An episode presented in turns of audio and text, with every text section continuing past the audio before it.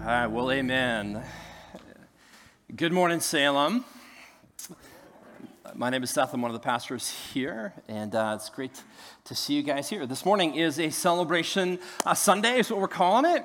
And I love Celebration Sunday. Uh, celebrating is uh, fundamentally and intrinsically powerful uh, for us as Christians. Um, that we need to focus and find, to find on, to seek out uh, the things that God is doing in, in this world, right? In the world, uh, in the Fargo Moorhead area, uh, in our church, and even in our own lives. It's fundamental, uh, especially in a really hard year. We need encouragement. We need to celebrate on, on who God is. And that's what I love about this morning is that we're celebrating great things. That video, the missions moment video, um, people in, in Indonesia, I mean, it's, it's just as baffling. Wrap your mind and your heart around this. There are people there that you will never, ever, ever meet who are, are reading the Bible in their own words because of people who are translating it. It's incredible. There, there's places that you'll never visit in life and people you'll never meet. And the same thing is true, maybe even of here. There are people who live right here that we will never meet. It's baffling. And yet, God is at work in every single story. It's so great. I love that. And with kids, like we had the kids up here earlier, how awesome was that? I mean, they're learning the Bible story, and we celebrate. We celebrate what God is doing in them. And we're going to celebrate baptisms today, what God is doing in the lives of certain people, and how they're taking this step, this public identification with their faith into these next, into the, into the new world, to say, this is how I identify as a Christian in Christ alone and that this is my story. And that's awesome. It's wonderful. We celebrate that and we, we need that. So let me ask you a question. I know we have some kids in, in the room, but for all of us, how many of you guys like to celebrate? Sweet. Okay, awesome. Great. You're here on the right Sunday. That's good. Um, how many of you guys like um, ice cream cake? Okay, who doesn't, right? Um, how many of you like ice cream cake on your birthday? Me too, me too. So this week I, I got to experience a birthday, a rather large milestone for me, uh, which was good. And my wife, um, in all of her grace and mercy, uh, decided to make me a Chicago Cubs ice cream cake. And so, oh yeah, thank you. You're, I don't know if you're cheering for the, that's Royce, he's cheering for the Cubs, but everybody else would be cheering for the ice cream cake cake. Uh, and it was, it was so delicious and so yummy. And, uh, and so, and, and, Dale, if you remember from this last week, uh, Dale uh, was our guest teacher this last week, and he referenced his own birthday.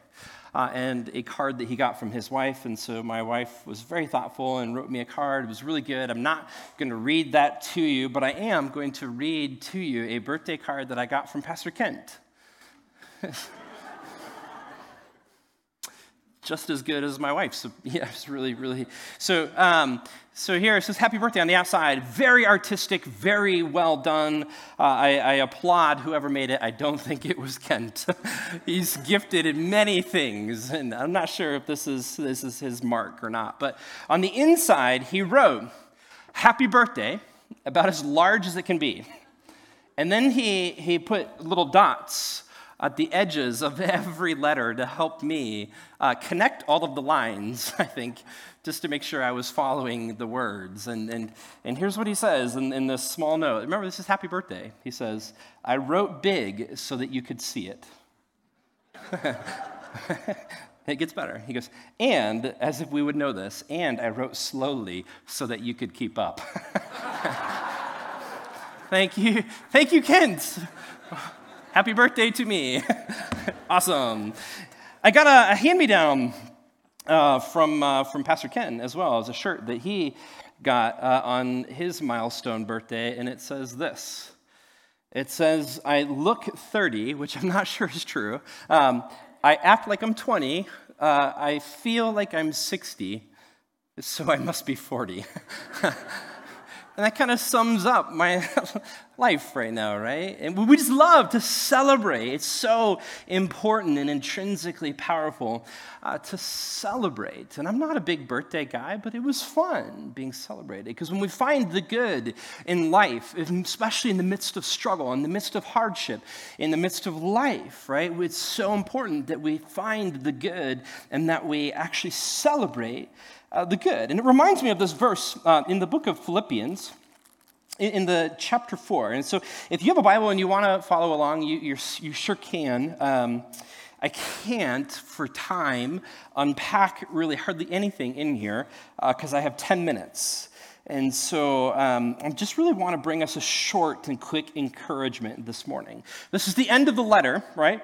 Uh, and this is what he says in verse 8. He says, Finally, brothers. Now, just to be clear, it's not excluding women or children or anything, it's just a generic greeting. He's really saying, finally, to all of the church, everybody who is present, okay? So, all of the church, finally, all of the church. Whatever is true, whatever is honorable, whatever is just, whatever is pure, whatever is lovely, whatever is commendable, if there is any excellence, or if there's anything worthy of praise, it's like this list could go on and on and on for Paul. Like he could keep adding to all of the great and big and awesome things that we should be focusing on in life. And so he goes, I'm just going to sum up these last ones, right? If there's any excellence, or if there's anything, even if it's just one thing, even if there's just one thing in life right now, that's worthy of praise. Just one, half of a thing. Paul says, I want you to think about these things. Find it, gravitate towards it, look for it, seek it out, dwell on it, and think about it. Because it's so easy in life to get, to get hung up in the hardship and to be hung up in the struggle. And if, if only, if only, right, life was just filled uh, with ice cream cake and candles. What if that was every moment? what if every moment was just pure bliss? That's awesome. That would be great. That would be called heaven. That's not life, that's not reality. And the same thing that's true for Paul in this letter right? The same thing is true for Paul in this letter. If you go back just a couple of verses to verse 6, what does he say? He says, Do not be anxious about anything. And notice that he doesn't say, he doesn't say there's nothing in life to worry about. Don't worry, people. There's nothing in life that you need to be anxious about. There's nothing that you need to be worried about. Right? We know that that's not true. We know that that's not true. Life is filled with struggles, and Paul's letter is, is no exception. It's not written in a vacuum, right? This, if you go all the way back to the beginning, if you were to walk through this book, you would find uh, many things. Paul, first and foremost, is in prison um, which is a, a, place that I've been to in Rome. It's this short ceiling. You can barely walk in certain spots. And it's rough, rocky edges, and it's, it's dank, it's dark, it's smelly. And there's just a little tiny platform for him to write this letter and a little tiny bed for him. And that's about it. And that's less than ideal circumstances for Paul. And yet, this is where he is writing this letter. And there's, there's people, there's these false teachers in the world. And there's even conflict amongst some of his own friends. And he goes, Man, like, like I understand that life is filled with struggle. But he says, Don't be anxious about anything. And so for us, when we think about where we're even at, like coming out of COVID, right? Like we celebrate and we get happy about that. And yet there's this reality that life still isn't heaven, right? Life is still filled with anxiety. It's filled with struggles personally, right? Amongst our own people, amongst the world, there's struggles and worries and anxieties. And we know that at the end of every day, there's plenty of things for us to worry about. There's plenty of things for us to worry about. And Paul, interestingly, even at the end of this letter, his circumstances haven't changed. He's still in prison, and there's still all of this conflict around him in the world. There's all of that that is present, and yet he can move on to say at the end of this verse, right? He says, Do not be anxious about anything, but, here's the contrast, but in everything. I love that. Anything to everything. I just love the way that this is written. Anything to everything, but in everything by prayer and supplication with thanksgiving, that your requests be made known to God. in verse 7 and the peace of God, which surpasses all understanding, will guard your hearts and minds in Christ Jesus. Now, this is the world that Paul is setting up for us. He says, You can have this peace this peace of God that surpasses all understanding, that people, it's so good that people could look at you in the midst of all of the life's most terrible things. And if you have the peace of God, people can look at you and go, What in the world? How are you this peaceful? How are you at this much rest? How do you have joy in the midst of this? This is beyond understanding. This is not normal. And we go, man, it's the peace of God, which only the God of peace can give. And we can have that. And so I just want to I want to encourage you today. So if there's anything that is robbing you of the joy in life. It's robbing you of peace, it's robbing you of joy. Can I just encourage you just to turn to the Lord in prayer? Talk to Yahweh because he's a personal and relational God, right? That's super important. Life is filled with struggles. But do not, let's not overlook this, right? In the midst of struggles, we turn to the Lord in prayer. But let's not miss that Paul says, let's be celebrators.